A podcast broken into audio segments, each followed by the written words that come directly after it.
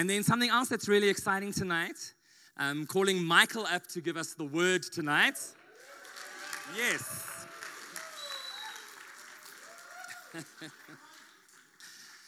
um, I just want to say something. Michael has been such a faith, faithful servant in this house. You know, the word of God is true a servant shall lead them. And out of his service, Michael has been, rec- leadership has been recognized on you, Michael. And because of your faithfulness, that is why you are standing here tonight to deliver God's word. And we are so excited, and you're going to just do amazing. So go for it, bro. So, no pressure after that introduction. so, yeah, evening church. So, this is my third time preaching in front, in front of you guys. Um, and in, in pure every nation style, Pastor Greg came to me a month ago and was like, Michael, guess what? You're preaching a full sermon on the 8th of March. Good luck. so, you know, needless to say, I've been thrown in the deep end a little bit. So, I like, yeah, I hope, I hope my message today, because it's, it's, it's something that's important to me, and I hope it blesses you guys. But I also hope that I don't like make it too short, because I'm quite a concise guy, and or or just or just talk too much. So let's just let's see how this goes. So today's topic is giving. Now, giving is, is, a, is a topic itself that I've actually wrestled with a lot as a believer. Like, I think, so I got saved when I was 15, and it's something I've struggled with not because I don't agree with giving, but because I do agree with giving. And it feels like within our context in South Africa, whatever you do give or whatever spirit you approach giving, it always somehow feels like your giving is not enough. And I don't know if I'm kind of alone in that feeling. But we, we, we live in a difficult context. And just to talk a little bit about our context. So, a World Bank report was released in 2018 that said South Africa is the most unequal society in the world. The most. Uh, the richest 10% hold 71% of total wealth, while the poorest 6% or poorest 60% own 7%.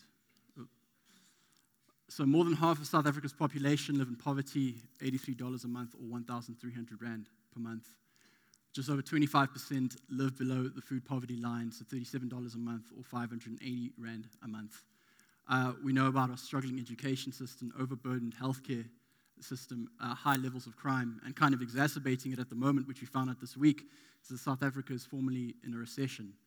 Um, and unemployment is at the highest it's been in 11 years at 29%. So, one thing I think is clear it doesn't matter who you are. If you live in South Africa, you're well acquainted with need. And you either recognize it or should recognize it that need is something that's prevalent in our society.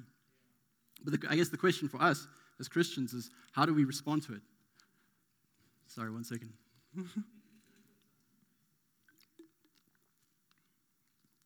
so, how do we respond to need? Because it's everywhere. So, our, our central scripture today is 2 Corinthians 8, verses 1 to 7. There's going to be like a lot of scripture, and I'm going to read pretty much all of it. So, here it goes. You know? I'm not going to make you stand like Pastor Siv used to, but I thought, I thought about it. I, th- I thought about it. Okay. So, 2 Corinthians 8, verse 1 to 7. And now, brothers and sisters, we want you to know about the grace that God has given the Macedonian churches. In the midst of a very severe trial, their overflowing joy and their extreme poverty welled up in rich generosity. For I testify that they gave as much as they were able and even beyond their ability, entirely on their own. They urgently pleaded with us for the privilege of sharing in the service to the Lord's people. And they exceeded our expectations. They gave themselves first of all to the Lord, and then by the will of God also to us. So we urge Titus, just as he had earlier made a, uh, a beginning, to bring also to completion this act of grace on your part. But since you excel in everything, in faith, in speech, in knowledge, in complete earnestness, and in the love we have kindled in you, see also that you excel in this grace of giving. So, just a bit of context. Paul established the church at Corinth sometime around AD 50, AD 52, somewhere around there. But between AD 52 to AD 57, third missionary journey, I think it was, Paul spent a considerable amount of his time trying to organize collections for the poor Christians in Jerusalem. So, to give you guys an idea, so Jerusalem was kind of the center of Christendom at the time, but believers were poor. After the conversion to Christianity, many Jews in Jerusalem would have been ostracized socially and economically. Uh, as the mother of Christendom, the Jerusalem church was obliged to support a proportionally large number of teachers and probably to provide for the hospitality of frequent Christian visitors to Jerusalem.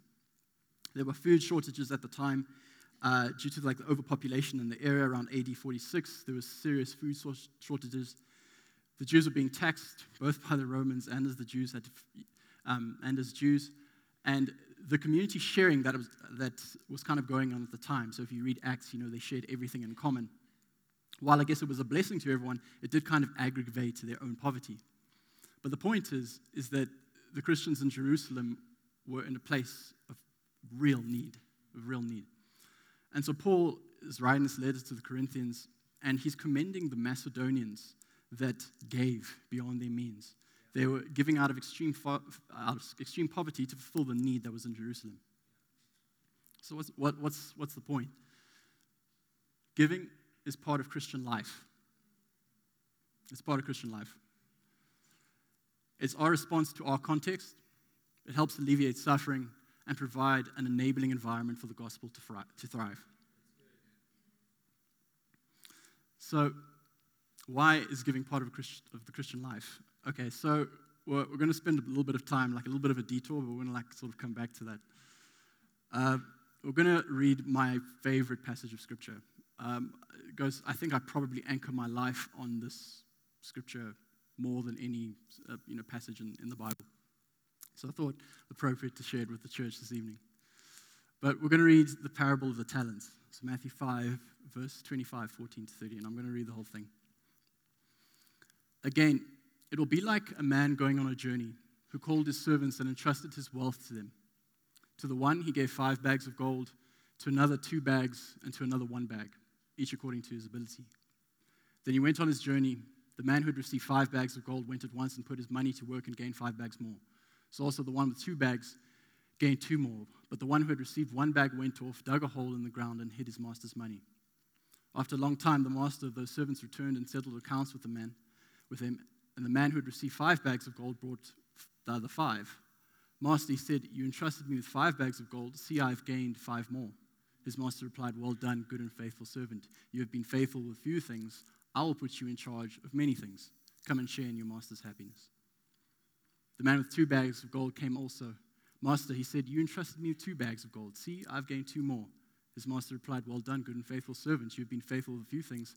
I'll put you in charge of many things. Come and share your master's happiness.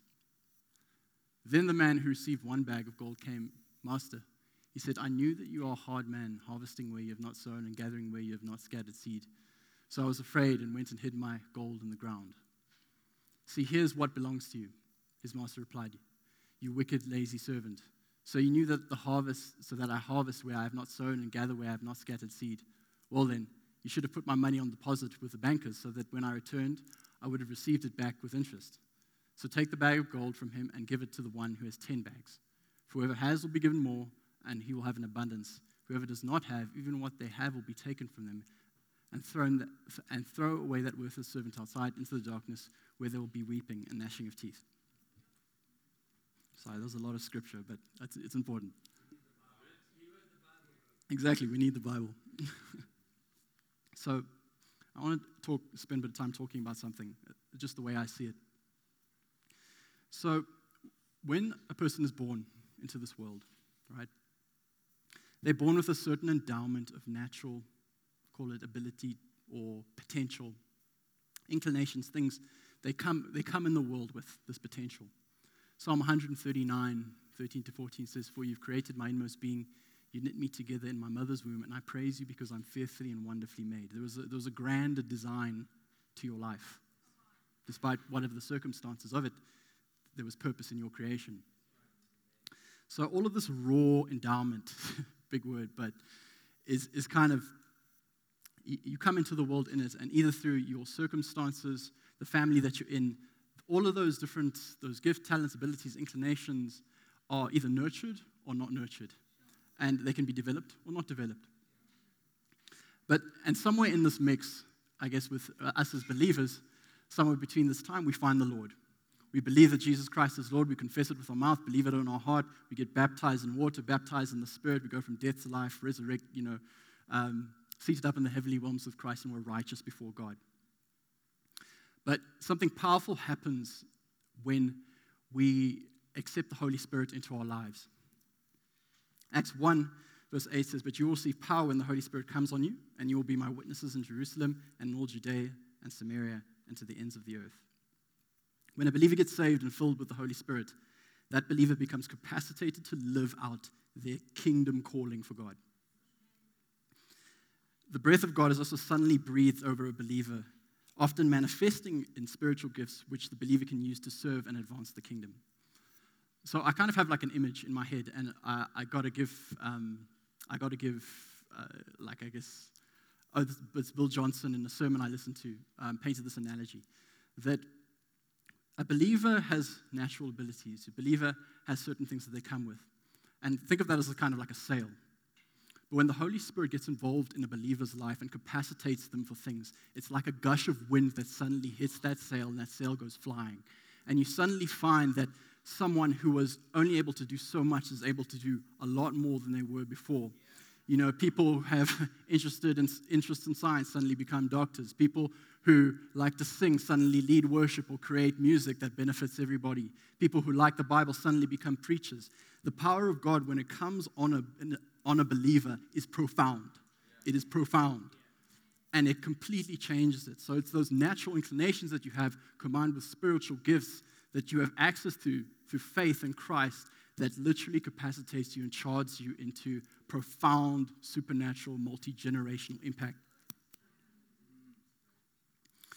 But the thing is, so it's a scripture here His divine power has given us everything we need for godly life through our knowledge of Him who has called us by His own glory and goodness. God has given us everything. Everything we need is found in relationship with Him. We have a profound level of access through the Holy Spirit. But the thing about, I guess, our time here and our life here is that it's actually quite short. And the point is that what we do in this short space of time actually counts more for eternity than we realize. While we are saved by grace, there is a reward system to what we do here. 1 Corinthians 3, verse 11 to 15 says, For no one can lay any foundation other than already laid, which is Jesus Christ.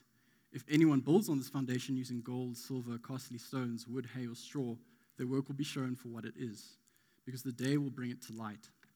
It will be revealed with fire, and the fire will test the quality of each person's work. If what he has built survives, the builder will receive a reward. If, the, if it is burned up, the builder will suffer loss, but yet will be saved, even though only as one escaping through the flames. So, what we do here matters. How we use our gift, talents, and abilities on this world matters and it matters in eternity too. So, just like the parable of the talents, uh, gifts are given to us, but ultimately God expects us to use these gifts for the expansion of His kingdom and to represent Him on the earth before we leave, before we leave this earth. So there are different manifestations of the Holy Spirit uh, that we can contribute to the body for the benefit of the kingdom. And while there are many sorts of gifts, and that's found all over Scripture, I've sort of bucketed it, and you hear it very often uh, preached at every nation into time, talents, and resources. Romans 12, verse 6 to 8 says, We have different gifts according to the grace given to each of us. If your gift is prophesying, then prophesy in accordance with your faith. If it is serving, then serve. If it is teaching, then teach. If it is to encourage, then give encouragement. If it is giving, then give generously. If it is to lead, do it diligently and if it's to show mercy, do it cheerfully. Romans 12, verse 6 to 8. So if we focus just on resources and kind of thinking about what I was talking about, I guess, on the previous page, is that each of us have these gifts, talents, and abilities. And I think an important thing for us to recognize as believers is that our abilities and our talents often manifest themselves in the things that we do on an ongoing basis. So, our work, and there's an economic value attached to our work and the things that we do. And it comes to us as money. So, you know, some, some might have more, some might have less, but our involvement, and if, you know, we're working, translates into a, a, a certain element of resources that we have. Deuteronomy 8, verse 18 says, But remember the Lord your God, for it is He who gives you the ability to produce wealth. Everything comes from God. As much as it's easy to claim, okay, yeah, but it's my effort, it's, it's every, your effort was given from God. Your ability to move, your ability to breathe was given from God. The fact that you're alive today is given from God. The fact coronavirus hasn't hit you. I'm sorry, that, was, that wasn't appropriate. Let's go back. My wife's looking at me like she's a doctor. She's like, no. Um, but the point is, is that every, everything is given. The strength we have, God has given. The strength we need, God provides. We can't, can't say it's me. Can't say it's us. It's God. But remember the Lord your God, for it is He who gives you the ability to produce wealth. The parable of the talents charges us to faithfully steward the resources given to us by God. So, what does stewarding finances faithfully look like? So, I, I often get asked, well, you know, outside of sermons or if it's just talks, to talk on these things because I, I, I work in that field.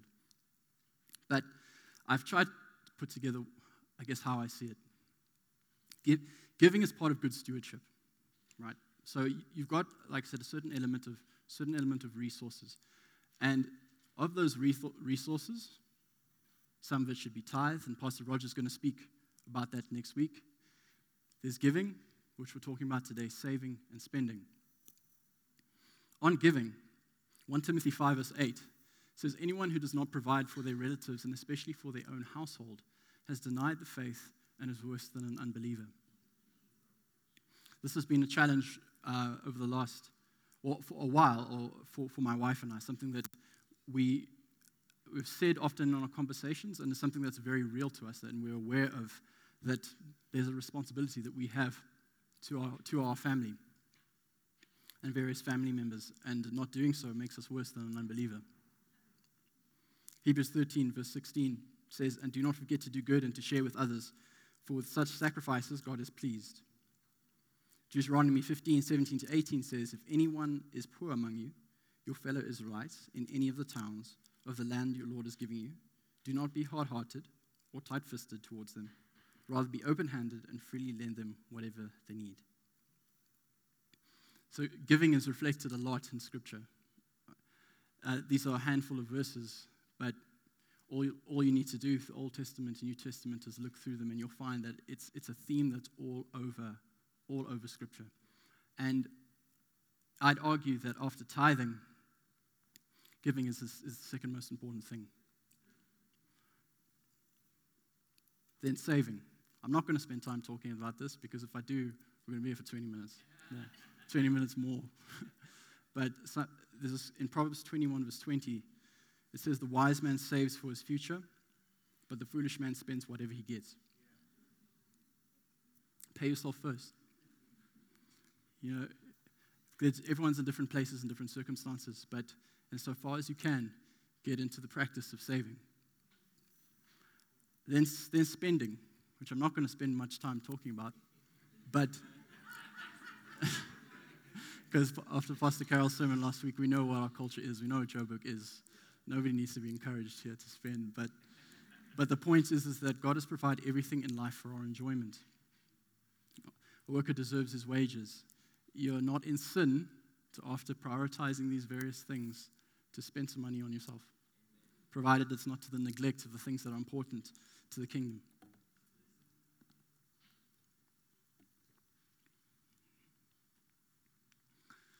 So, what does giving look like? 2 Corinthians 9, verse 6 and 7 says, Remember this whoever sows sparingly will also reap sparingly, and whoever sows generously will also reap generously, sowing and reaping. Each of you should give what you've decided in your heart to give, not reluctantly or under compulsion, for God loves a cheerful giver. So, just to unpack this, and we'll unpack the second verse and then jump back to the first verse. There bolded, each of you should give. The scripture says it, and that each of you, everybody, everybody's in different positions, granted, but each one, according to what they've decided in their heart, should give. It's part of the Christian life. Then what's in your heart? It's very important that giving comes out of the right heart, but also to understand that he who sows generously will reap generously. So there's a tension there. There can be a lot of things in your heart, or there can be nothing on your heart. Maybe let's start there. If there's nothing on your heart, that's not an excuse not to give. If there's nothing on your heart to give to in our context, you've got to ask yourself where your heart's at. Because ultimately, you, you just got to drive out of here and you see need. So there has to be something on your heart. And then once you've evaluated what's in your heart, it's up to you to decide how that's going to look like. But it's got to be there. And it, it, it gives the Lord a lot of joy when the place that, comes out is out of genuine joy to give. So it's not out of compulsion, feeling like you have to to keep up an appearance or an image, feeling like feeling like you, you ought to or you want to because there's something you actually want to get in advance you know, from that person.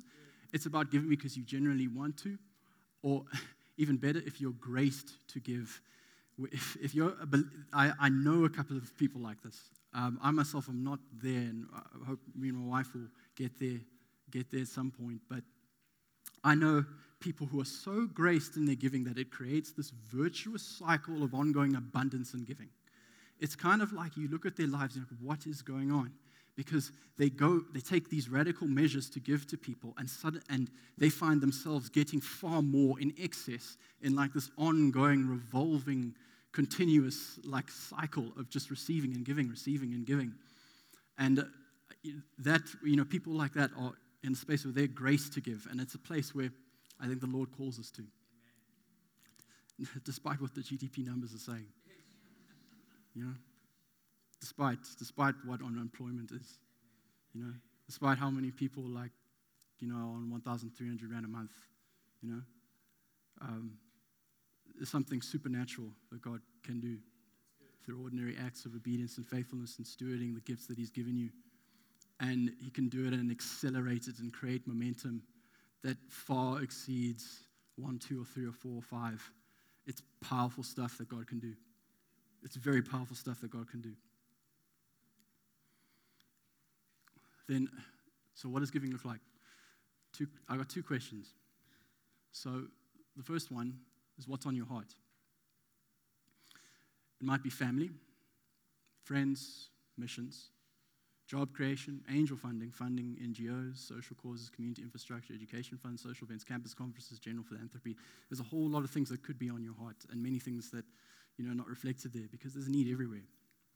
So the second question is okay, you know what's on your heart. What are you going to do about it? Uh, how are you going to give towards what's on your heart? So I'm quite a practical guy in terms of how I approach things like if I see it in scriptures, okay, what does that mean? What am I going to do? So it's deciding for yourselves, okay, cool. Is this going to be for me what based on what's on my heart weekly? Am I going to give weekly to something? Am I going to give monthly? Am I going to give annually? Is it a fixed percentage? Do I give an absolute amount? Is it on request? Is it randomly? Only when prompted with a bonus?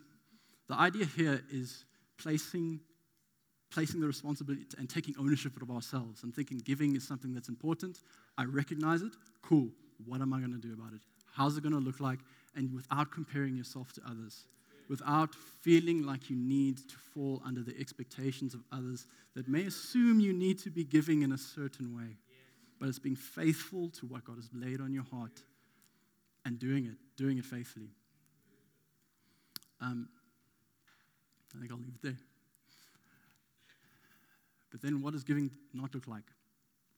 So, each of you should give what you've decided in your heart to give, not reluctantly or under compulsion. 2 Corinthians 9 7. So, I put these up here because I've been in these positions a couple of times before in my life where sometimes you might read what the word says about how, you know, give to everyone who asks you. Give and it will be given to you.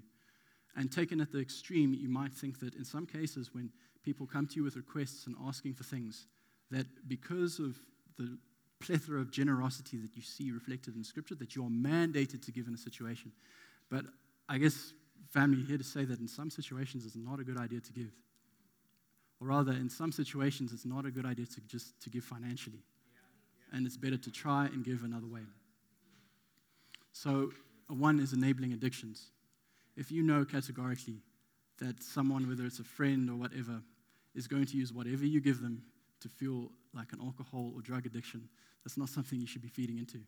Rather, what you should be giving is your ministry, your prayers, your support in any way that you can to lift them out of their situation and take them out like out of this vicious cycle of addiction. Ena- enabling unhealthy dependence. Each one should carry their own load. In some sense, we're called to be generous and help fulfill the needs of others, but sometimes if your giving is just fulfilling wants, or you're, you're feeding into someone that doesn't actually really, really truthfully need it, when that what's allocated could be allocated elsewhere. It's a discretion thing, but it might not be the best thing to do. And then giving inconsider- inconsiderately. Um, so the example I used, I thought of, is um, if, say, you you've undertaken to support someone financially, don't put yourself in a situation where you're unable to fulfill that commitment because you've given these funds away elsewhere. It's about being faithful and about being steward, not being tight fisted, but the idea is to be generous but thoughtful and prayerful in how you're being generous.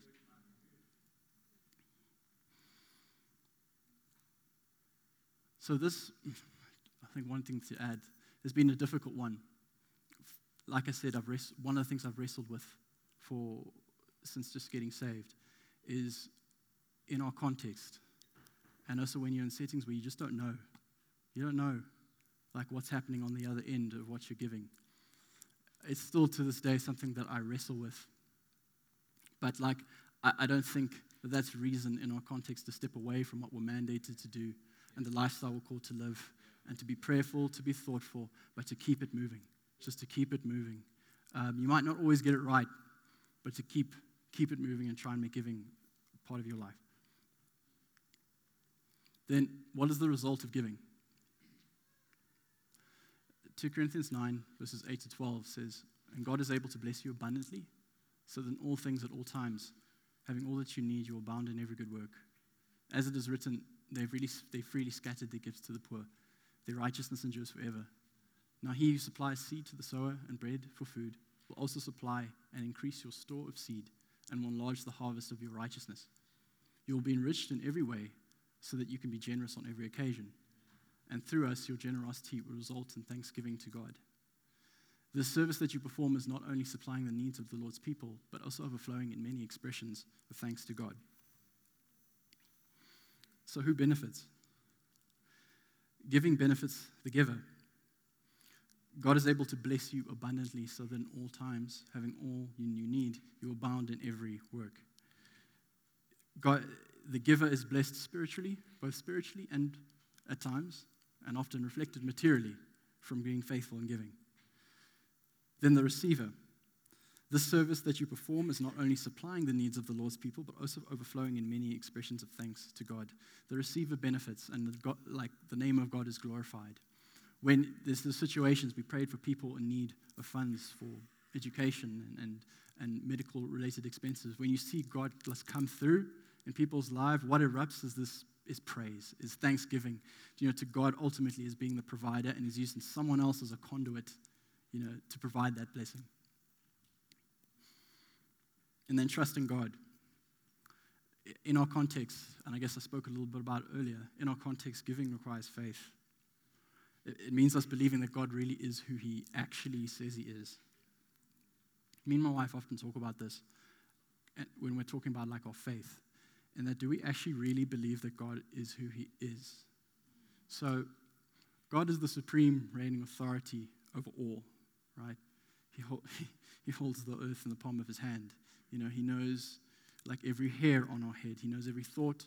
We're thinking of every single person at every single moment, at every point of time past, present, future. He knows everything that's going to happen. He's omnipotent, omnipresent. He has no limitation to his resources. There's nothing he can and cannot do in any situation. He has no limit. If that's true, what does it mean for life? And what does it mean for the things we pray for and trust for? Whether or not we're in a recession or not. And it's a challenge, but it's something that to, to think and reflect. Like, is, do, you, do you really, do you really, really believe? Do you really believe that God is who he says he is. Is he re- this the, the supreme reigning creator? Because if he is, and is that what you believe in your heart, that fundamentally changes everything in life.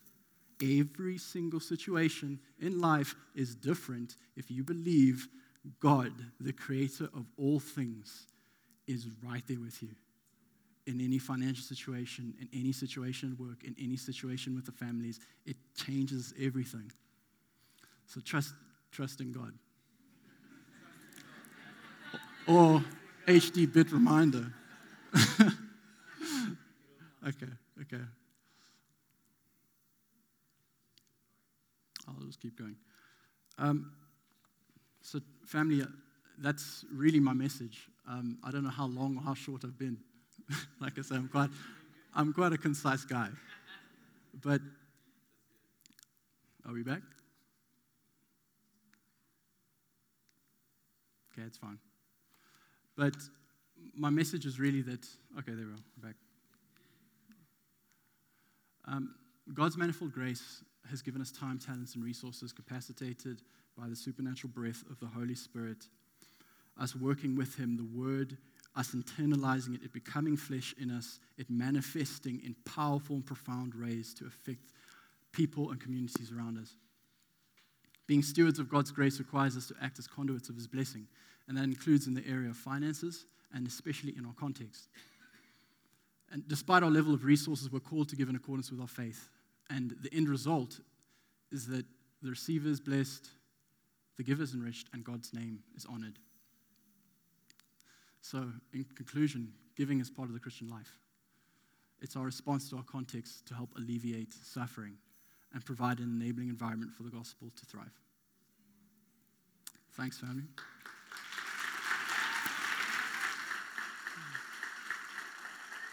Great word, Michael. Let's give him another round of applause. Thank you, Michael. It's good. Awesome. What I'm going to do now is to talk briefly about the practicalities of giving here at Every Nation uh, Rosebank. I think Michael did a great job speaking to us about the heart, the heart of the matter. Can I remind you that God is not after our money, He's after our hearts. God is not after our money. He doesn't need our money. He's after our hearts. So, one of the slides that um, Michael put up there about how you give of your tithes, giving to uh, the needy, giving to social responsibility. That's what I want to talk about, how we do it here. And I also want to take time to explain to you something called Ministry of Partnership, how we partner with our missionaries to help them do all that God has called them to do. So, talking about the practicalities of giving, from the very text that Michael read, the Bible says they gave themselves first to the Lord and then by the will of God to us. They gave themselves first to the Lord. They gave of their time, talents, and treasure, their resources to the Lord, but they also gave to us. There's something about prioritizing giving to the Lord and also giving to God's people. Remember, the only thing that we take with us to heaven is our relationship with God and relationship with others. It is not money. It is none of the things that we see on earth that we take with us to heaven. It is our relationship with God and with others. So we give our tithes, our offerings, we give to the needy. Let me explain that. In this church, we have our African Havens ministry where we take children who've been abandoned from hospitals, and a big portion of our income as the church we give there. We also give towards an education fund that we have started to help those who cannot be able to afford to pay for their studies. We also now are doing our best to help our Tandanani car guards to get trained and to end up having a life of dignity. Can I hear amen to that? The most exciting thing is we are working towards an Every Nation Foundation where we can be able to also access funding for these guys that we're raising up to be all that God has called them to be. So we are working towards that. Giving to missionaries, that's what I want to speak about now. Um, these are some of the foot soldiers who daily leave this love God, love people, love our city. So not only do they minister here on a Sunday or during the week at schools, but they also take their time to minister outside the church to go to where the people who need the gospel are. So, our kids' church, Spa over there, Saki, Tabitha, and Nino, they go all out during the week to do outreaches and reaching to the people of Joburg. So, how we partner with them is as church, we give them a base uh, income, like a stipend, and then they raise support to be able to reach what they need to live by. So we want to partner with these people. And as Michael spoke so well, pray about it, hear from the Lord. You give of your tithes and offerings, that's to go to the church. And then over and above that, if you have that little bit of extra, you can partner with these guys. 100 rands makes a big difference. 200 makes a big difference. So the little that you can will make a big difference to put these guys uh, to continue to minister. We also have our missionaries who not only minister in Joburg, but outside of Joburg. Sipokazi there, she's ministering in Thailand, and I want to share one of the high testimonies uh, just now. Uh, Tiam and Natasha, they are helping all our churches in Africa, as in South Africa is also in Africa, but up north, you know. They are ministering to the churches up north, so we support them. Jonathan and Joanne Party have been praying about moving to America and to be part of a church plant in America. So we honor them for taking a step of faith to being a blessing to the nation of America. As Africa, we tend to be an, an blessing to other nations. Amen. We need to break this backbone of poverty that we only get and get and get, but we want to be a blessing. So you can speak to Jonathan and Joanne after this, how you can partner with them as they go and be part of a church plant in Denver. It's Colorado, right? Denver, Colorado in the US. Other of our campus missionaries, Carol, we know, Luella and Mnedi. A lot of people keep calling him Msedi. It's not Msedi, it's Mnedi. Um, Pila, we know he's led worship a couple of times here. He's a campus missionary at UJ Soweto. Please partner with him. And we also have Mary Jane and Elelwani. They're at the West campus. We have uh, Pepile. We have Neo at Wits. We have Cornelius. And we have Busi, also UJ Soweto. We get to partner with these guys as they are missionaries on campus. Something that Spokas shared with us yesterday to just give you a practical testimony of what God does when we're faithful in helping these people. Spokazi told us that yesterday they baptized six women who have been abducted through human trafficking. This is in Thailand. These ladies were baptized yesterday, taken out of brothels, out of the dungeon of the enemy, and giving them a hope and giving them dignity that God has a plan for your life. So, one of the things that she's doing in Thailand is to help this woman, taking them from the dungeon of the enemy to help them find dignity. So, this is what we get to partner with when we partner with missionaries. So, um, we want to give you an opportunity to ask any question that you have around the finances of the church or about giving and tithing. You can send them during the course of the week, and before the sermon next week, we will answer your questions. We believe in this scripture that says we do all that we can to walk with uh, transparency before God and before you. We do all that we can to work with transparency. If you didn't know, we give 25% of the total income of this church towards church planting, towards missions, towards social responsibility. We, we do not only preach about giving, we are a generous church. And we will continue to be a generous church. As we close, there's two things I want to mention. It is during this time of recession that the first thing that goes is our giving. But as the scripture that uh, Michael read says, God provides seed for the sower and bread for food. You need to understand the distinction between bread and seed.